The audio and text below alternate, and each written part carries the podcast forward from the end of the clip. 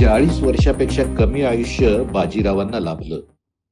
कर्तृत्वाचा कळस उंचावण्यासाठी अवघ्या वीस वर्षाचा अवकाश नियतीनं त्यांना दिला.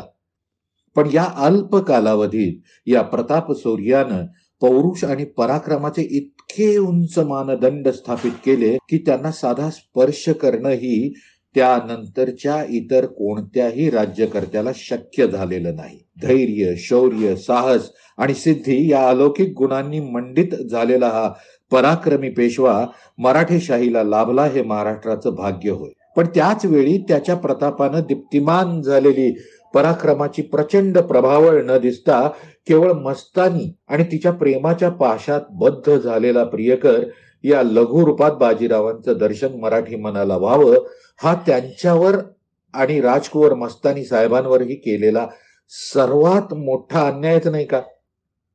बाजीरावांची खरी ओळख निराळी आहे. ते एक महान सेनापती होते आमर्षशाली योद्धा होते. उभ्या हिंदुस्थानचं राजकारण हलवणारे धुरंदर मुत्सद्दी होते. मराठ्यांच्या लहानशा राज्याचं विशाल साम्राज्यात रूपांतर करणारे द्रष्टे राजनीतिज्ञ होते. जनगंगेला ठाऊक असलेले बाजीराव वेगळे आणि इतिहासाला प्रमाण आणि परिचित असलेले बाजीराव अगदीच वेगळे आहेत. देवयोद्धा.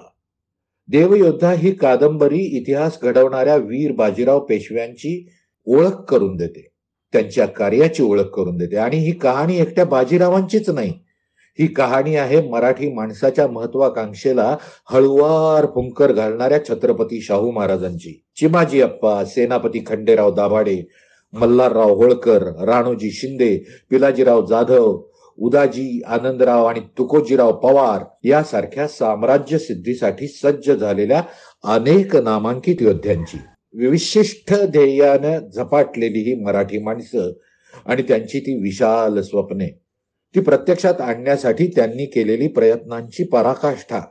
त्या प्रयत्नातूनच सिद्ध आणि साकार झालेलं मराठ्यांचं बलाढ्य आणि बलशाली साम्राज्य. सन सोळाशे शहाण्णव ते सतराशे चाळीस या पंचेचाळीस वर्षांच्या कालखंडात मराठ्यांनी गाजवलेल्या कराल कर्तृत्वाचा इतिहास जर जाणून घ्यायचा असेल तर देवयोद्धा ही कादंबरी अवश्य वाचायलाच हवी.